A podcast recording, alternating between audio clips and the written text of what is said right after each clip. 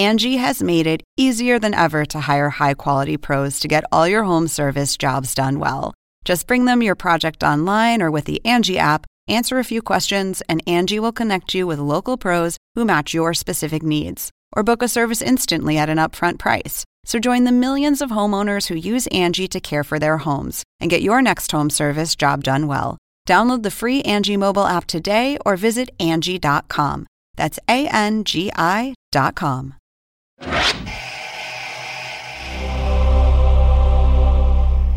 Some guys leave the game, they go into coaching. For you, it's these plants. When I see a room like this, I look at all the people that these plants can help and will help because it's really the most magnificent plant in the world.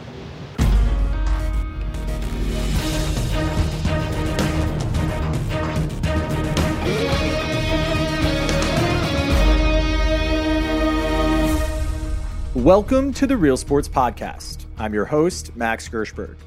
That clip you just heard was former NBA star Al Harrington showing our David Scott around his marijuana grow house in Detroit, Michigan. After calling it a career following 16 years in the NBA, Harrington hasn't gone into broadcasting or coaching. Instead, he's leading the charge of NBA players investing in the rapidly growing cannabis industry Harrington isn't just thriving in the space and watching his profits grow, but in the process, he's aiming to help others. His goal? To cultivate a generation of weed millionaires in Black America who can seize on this business opportunity and then reinvest significant wealth into their communities, communities that traditionally have been ravaged by the drug trade and the criminalization of marijuana. On today's podcast, you'll hear David Scott's latest Real Sports report on this subject, and you'll learn that Harrington's vision isn't his alone. In fact, a growing number of NBA players are cashing in on this green rush while also working to encourage greater diversity in the industry. After David's piece, we'll be joined by Al Harrington to discuss how his business ambitions took shape, how his experience in the NBA convinced him of marijuana's medicinal benefits, and what he makes of the NBA's ongoing prohibition of the drug among players. But first, here's David Scott's latest Real Sports report. For 16 years, Al Harrington worked the NBA hardwood, dunking and rebounding his way to nearly $100 million in career earnings in the sport he loved. But now he's working in an entirely new field, tending to a new passion that could be even more lucrative legal cannabis. Some guys leave the game, they go into coaching. For you, it's these plants. When I see a room like this, I look at all the people that these plants can help and will help because it's really the most magnificent plant in the world. This is Harrington's marijuana grow room in Detroit. Just one piece of a larger enterprise he started at the tail end of his basketball days, just before the legal cannabis industry exploded. When I did this 10 years ago, it wasn't popular. So I really took a risk, but I took a risk because I felt like the opportunity that was in front of me was an opportunity that was way bigger than anything I've ever done in my life. And now, having gotten in on the ground floor of the new green gold rush in America, Harrington's in a position to cash in big time. How many dispensaries? One dispensary open, and we're about to open up four more. Grow facilities? We have three grow facilities. How many employees? Just under 100. Total revenue? Total revenue this year should be about 26 million. But Harrington isn't the only former NBA player looking to add to his fortune by becoming a marijuana mogul. Matt Barnes has also based his second act on pot, a drug he enjoyed during his playing days. I was someone who smoked before I played in NBA games, someone who smoked after games. It was just really a part of who I am and my lifestyle. Now, Barnes is promoting his pot lifestyle in a popular podcast and TV show called All the Smoke, where he's getting paid handsomely to deliver unvarnished opinions on NBA issues and all things cannabis. What are your uh, top five snacks when you're high? And many of Barnes' guests on the show are yet other former NBA players who, yes, are also now in the weed game like Paul Pierce, who's developing a line of pot products called Truth, which was his nickname during his playing days, and Chris Webber, another Hall of Famer who's heading a fund worth $100 million with the sole purpose of investing in cannabis businesses. And of course, Al Harrington himself, the godfather of the movement. You're doing some amazing shit across the board, man. So I just want to congratulate you, man. It's, it's, it's good to be to see you. You know, I mean, I'm looking up to you in this space because I'm in the space as well. The trend seems to reflect the fact that marijuana is deeply ingrained in the culture of the NBA. Harrington says its use is overwhelming. Hmm. I believe eight out of every 10 players use cannabis in some shape, form, or fashion. So prevalent is the use of the drug across the league that, according to Matt Barnes, nearly half of the NBA's players at one point tested positive for marijuana, quietly landing them in the league's internal drug penalty program. I kind of knew the guys running the program, and we were just kind of talking one day, and I was just like, you know, how many people are in this program for cannabis? And he's just like, a little bit over 200. And I was like, what? 200 of the 450? Right.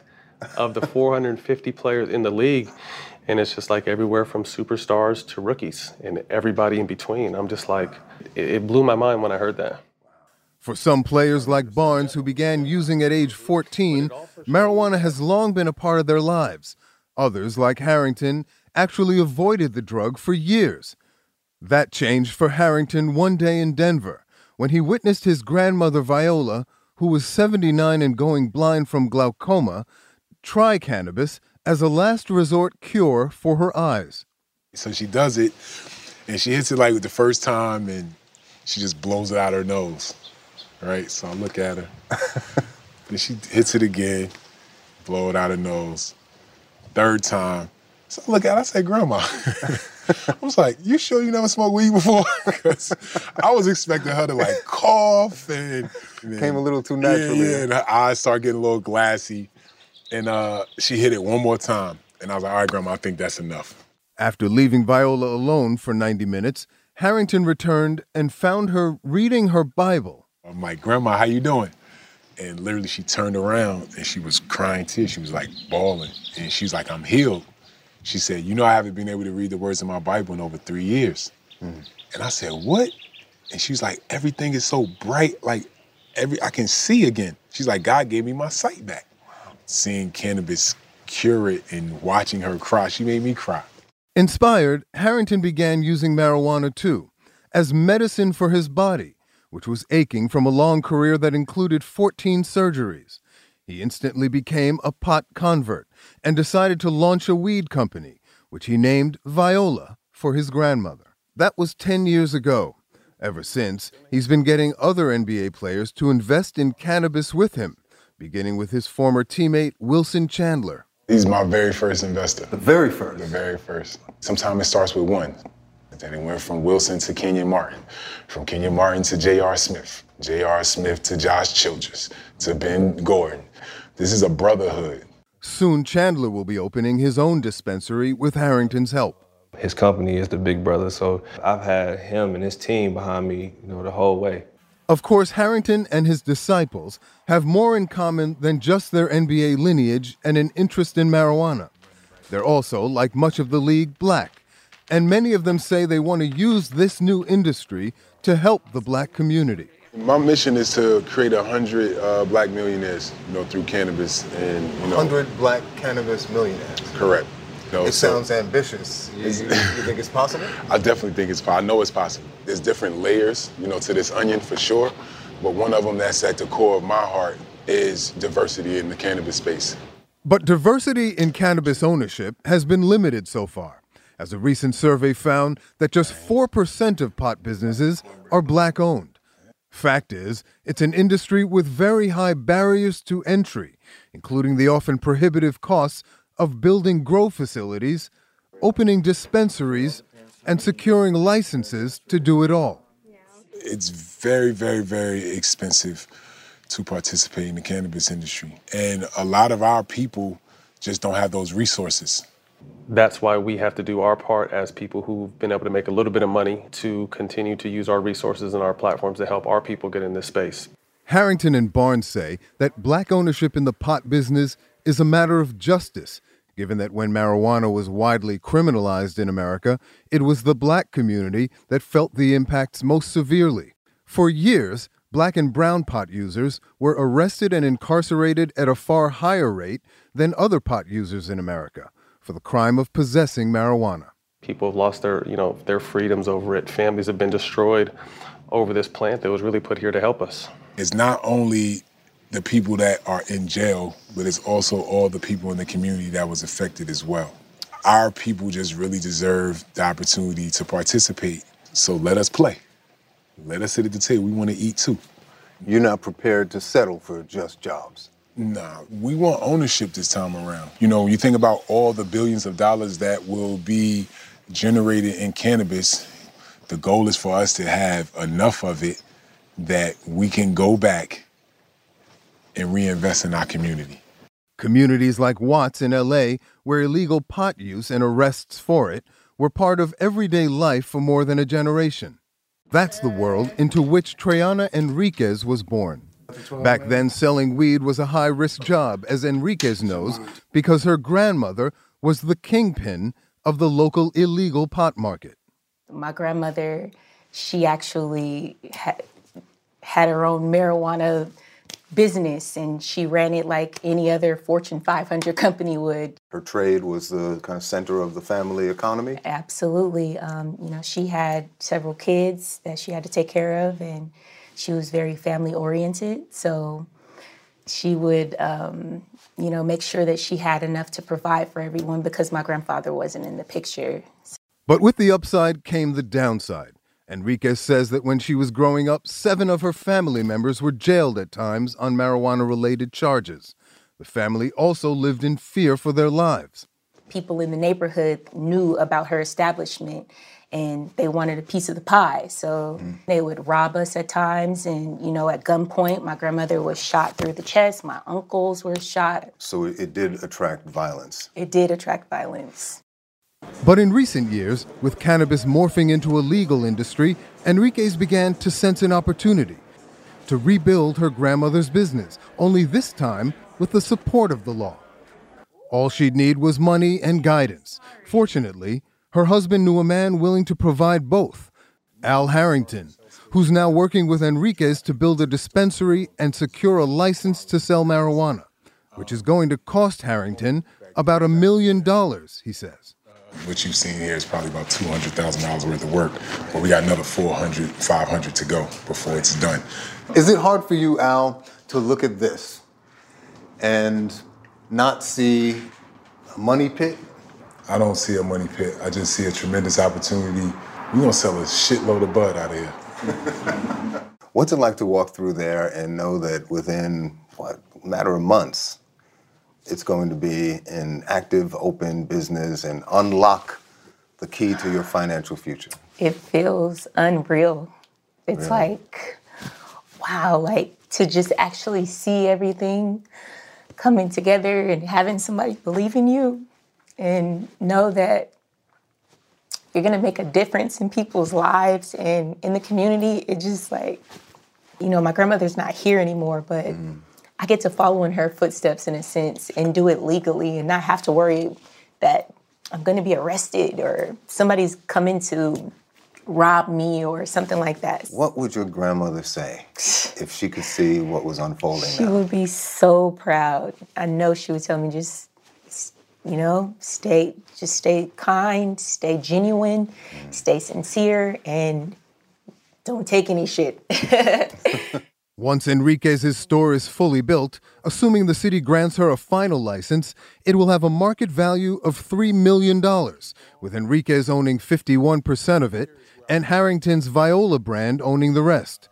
In fact, if Harrington can reach his goal and mint a 100 black millionaires, he'll make hundreds of millions of dollars himself, there's no doubting the high potential return on investment, but the impact of a legal cannabis trade in a community long ravaged by substance abuse is still open to question.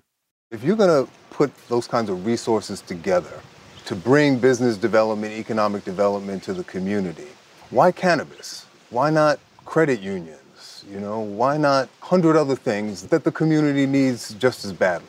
The thing about it is we have to figure out how to generate revenue to do any of that stuff. Right. Right? And that's where we fall short sometimes is the opportunity. Cannabis is one of those opportunities. kids, um, many of whom will look up to you and look to your example. And they may see in it license for their own use mm-hmm. at young ages. Right. Is that an issue for you? Parents have to be parents. I didn't have your child. I understand he looks up to me. I understand I'm a role model, but that's your child. I say that to say I have very real conversations with my kids. They know exactly what I do. They know exactly why I do it. They understand the benefits of cannabis. There's so many different ways to, to go into business, um, to, to help the black community. Mm-hmm. Uh, why cannabis? Why not? That, that, that's more my question, not, not why we like, why not weed? It's something that's a part of our lifestyle already.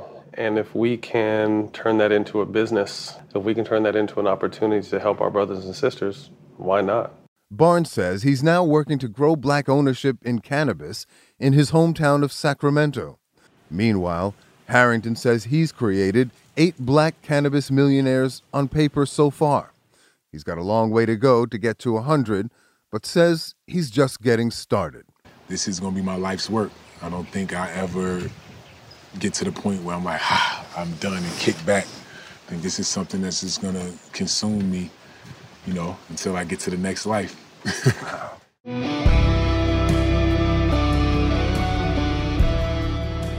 We're now joined by former NBA player and now blossoming cannabis mogul, Al Harrington. Al, thanks so much for joining us. Thanks for having me. So, Al, we just heard about the enlightening experiment your grandmother had with cannabis. How did you first experience using marijuana after avoiding it early in your career? Yeah, my first time, uh, it was a peer pressure moment. I was in Phoenix, Arizona when I was playing with the Warriors. We were watching the Clippers play the Denver Nuggets. The West was very competitive that year, and we needed the Clippers to beat the Nuggets so that we could get the eighth spot. And of course, the Clippers were the Clippers, and they lost. So, uh, you know, it pretty much knocked us out. So we get back to the hotel and everybody just pissed and they start smoking. And I'm sitting over there and I'm having my little drink and we're just talking. And they like, bro, you smoking today? And I'm like, nah, I'm good. They like, bro, you're smoking today, bro. Like it's over. We ain't got nothing else to wait for. It's a wrap. So I smoked that day, man, and I'll never forget, man, how paranoid I was after I smoked. And uh, we were supposed to go out that night. I didn't make it out. I was in my room just like bugging out, you know? And you know, I remember sitting in my room thinking, like, they smoke to feel like this? Like, how is this a normal feeling?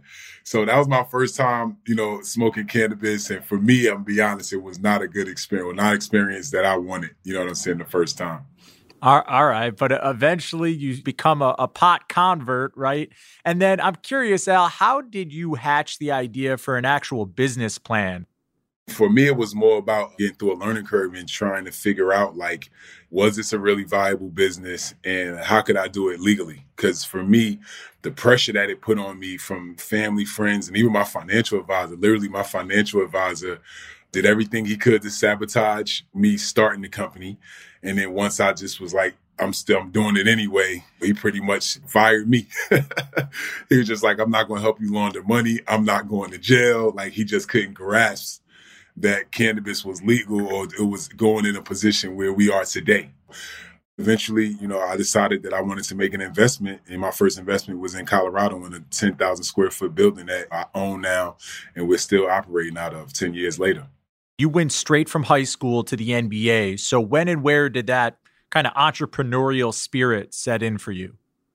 I think it was kind of forced on me because, you know, as professional athletes, when you make it, where you get a business plan every week, right? So you start seeing all these different opportunities and all these numbers and people telling you if you invest a hundred thousand, it's gonna turn into a million dollars. And you start thinking like, okay, well, I want my money to grow, right? You know what I'm saying? I don't I want to make money, I want to continue to make money.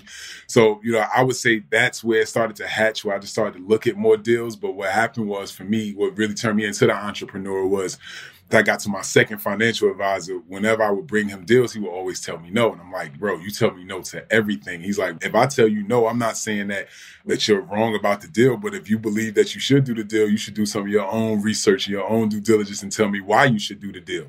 You know, and once he told me that, made a lot of sense because the deal that I missed out on was vitamin water it was when it really woke me up where I was like, wait a minute, bro, you can't keep telling me no and look at what's happening. You know what I'm saying? So at that point is when I started to start doing my own due diligence on deals. And then we would have healthy conversations. And he's sharp, he made me better. And I always say that because he did that and he challenged me, it definitely made me a better entrepreneur. After getting this thing off the ground, to what extent, Al, have you immersed yourself in the science of growing cannabis? How hands on are you when you're at your grow house in terms of developing new strains, enhancing the quality of the product? Yeah, in the beginning, man, for sure. Like we only had one state. I was there all the time. I was in the rooms listening to music with the plants. It's something about those plants that they are really alive. like, you know what I'm saying? Like the time, energy, and effort that you put into it will result in the best flower or the quality of flower that you're actually going to get. So yes, the science side definitely intrigues me, and I think that that's what's the amazing thing about cannabis is because right now we really only know about two cannabinoids in a plant that has some people say 70 plus, some people say 100 plus different cannabinoids, where all these different parts of the plant can affect a human body differently. And as we continue to get more research and obviously as the federal government come in and start to really break down this plant, I think we're going to unlock so many different ways that the cannabis plant can actually help human beings. You mentioned the federal government. I assume the ongoing discussion around legalization nationwide looms large for your business. Are you constantly monitoring that? And have you gotten at all involved in that debate that's happening in Washington, D.C.? Yeah, definitely, man. I've talked with Chuck Schumer. We've talked to Governor Cuomo in New York. I talked to the governor in Kentucky. I talked to Governor Newsom. So I've definitely done a lot of work in regards of, you know, talking with the legislators and the lawmakers because what I feel like I bring to the table is that aspect of having multi-state experience, seeing what has went well, what has went wrong, and trying to figure out how that we can have these um, programs in these states more efficiently and ways that not only will the state make money, but the entrepreneur make money, right? We're doing this because we want to be able to take care of our families and also be able to reach back and help others be able to participate in the space because especially from from a people of color perspective, you know, we are very rare in this space. Are you always looking kind of down the road, Al, at states that maybe haven't legalized yet, but you think legislation might be coming? Or are you focusing most of your efforts on states where it's already gone legal and you're trying to grow into those those regions? Well, I'm trying to focus obviously on where I am, but it's a lot of people that are in these states that are coming online that are asking for help and asking for guidance and asking for partnership and different things like that. So I think that as we continue to grow the business and as we become better funded or just having better access to capital, I think that we really can turn on this national brand to a higher level. You know what I'm saying? So, yes, I'm constantly I'm the visionary of the company, right? So yes, I've I have ten different products that I want already. Like I have all these different things, but at the same time, you have to understand that things take time. So that's kind of where I am, and that's where I struggle. Right? It's like I'm like now, let's go now, let's go to the next. You know, because as an athlete, once again, I always say this is why I feel like a lot of athletes, when given a chance, are really good entrepreneurs, man, because we've always been thinking on our feet, making split decisions. You know what I'm saying? Like this is kind of how we're bred and in the business world, it's kind of the same thing, man. There's a lot of the same fundamentals that we take from sports that we can apply into the business world that can really help us be successful, and which I feel like gives us a level of experience that people don't actually give us credit for. Why do you think there is now such a keen interest in the marijuana industry among NBA players? I mean, guys could just go open restaurants or broadcast on TNT. Why why this flood into the cannabis space? Because I think I think the main reason is because most of the guys that are interested in doing it are using it. They're seeing the benefits of it every day, and I'm sure probably 95% of the people around them are actually using it every day, right? And you know, I think that a lot of the interest probably comes from not only themselves individually, but the people around them right? I'm sure they see an interview from me and like, yo, look at what Al is doing, bro. I can help you do that, right? you know how much I'm a specialist. You know, I know all about the weed. I, you know what I'm saying? So, know, these guys around them are probably pushing them into the space too. Like, yo, bro, like, look, it's the beginning. You know what I'm saying? There's not a lot of companies out there. There's not a lot of brands that, you know, that really own significant market share in this country. So, you know, we should go out there and try to do it ourselves. And it's just, a, it's a real business opportunity, man. Like we are literally pioneering a new industry. This is prohibition, you know what I'm saying, before liquor. In 2017, Al, you interviewed the late former NBA Commissioner David Stern, and he said at the time marijuana should no longer be banned by the NBA. Are you surprised that now in 2021, the NBA still hasn't stopped penalizing players for cannabis use? And, and when and how do you think that'll change? You know, I think it's right now upon us. I mean, I wouldn't be surprised if they made some type of announcement this summer saying that they're no longer going to test because now it's been two years of them almost suspending the test and we haven't had any issues. So I think that the players have done a great job because they are definitely using. They're very excited about being able to use, but they've been very, very professional about it and they've been using it in the right manner, right? After games, when they're on their downtime, it's how they rest and relax. And, you know, like I told David Stern, and this is just the truth because I've seen it, I played 16 years our vice is usually liquor. And I could just remember after games, man, like literally after every game, you know, players in the locker room, one player got a bottle of Ciroc, one player got a bottle of Hennessy, one got a, bottle of Patron, you know, under their locker for the plane and everything, you know what I'm saying, just to calm down. But, you know, now, you know, these guys are being able to use something that's healthy, all natural, something that's grown out of the ground. And to me, like I said, it's just a, it's a safer thing for them to be able to consume. And it also heals the body right? Because of the cannabinoids that's in cannabis and the cannabinoid system, endocannabinoid system that we have in our bodies, which allows us to receive all those cannabinoids and be able to benefit. As someone who lived that, does it frustrate you when you see that that stigma still attached to athletes using cannabis? How did you react, for instance, when you saw the story with Sha'Carri Richardson, the the sprinter who was punished and kept out of the Olympics after she recreationally used marijuana? I just feel like there's more than enough studies around that have now shown that the main stigmas around cannabis have been debunked. Like all of it was lies, right? And when you think that most time, reason why I was frustrated with Sha'Carri was in the past, or most leagues, it's never been considered a performance enhancement drug, right? It's like if you smoke weed, normally you're supposed to be like high, off balance, on, on the couch, not motivated, moving slow. So because of that, you guys need to go and review the, the rules. You know what I'm saying? Like as you see, everything in our lives have evolved, right?